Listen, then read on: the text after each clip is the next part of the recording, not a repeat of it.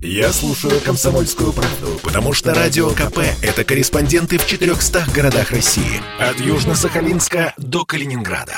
Я слушаю «Радио КП» и тебе рекомендую. Афиша «Союза». Приветствую всех, кто на нашей волне в студии Евгения Заболоцких.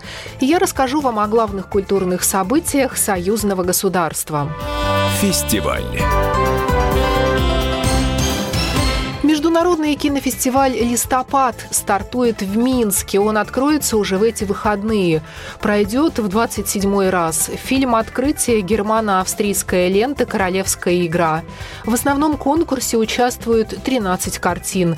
Жюри возглавил известный российский режиссер Ренат Давлетьяров. На конкурс кино молодых отобраны 24 картины из Азербайджана, Вьетнама, Нигерии, Индии, Таджикистана, Франции, Грузии, Швейцарии и других стран стран. В рамках Большого кинофестиваля по традиции проходят и киносмотры для детей «Листопадик». В нем участвуют 14 фильмов. Завершится листопад 26 ноября. Выставка «Покой и радость» проходит в Петербурге. Ее разместили в Манеже.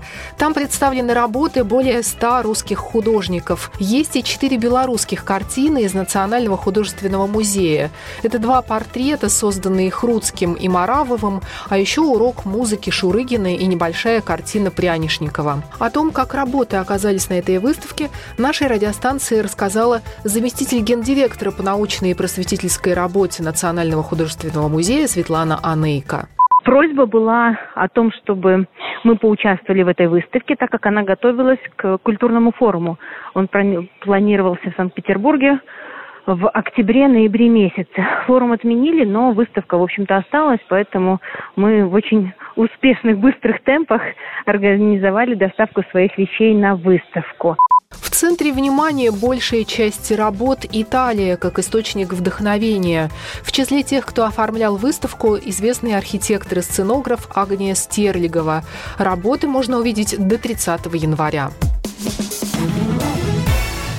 32-й международный музыкальный фестиваль имени Солертинского пройдет в Витебске. Он начнется 3 декабря. В программе 4 концерта академической музыки. Откроется фестиваль в областной филармонии 5 декабря.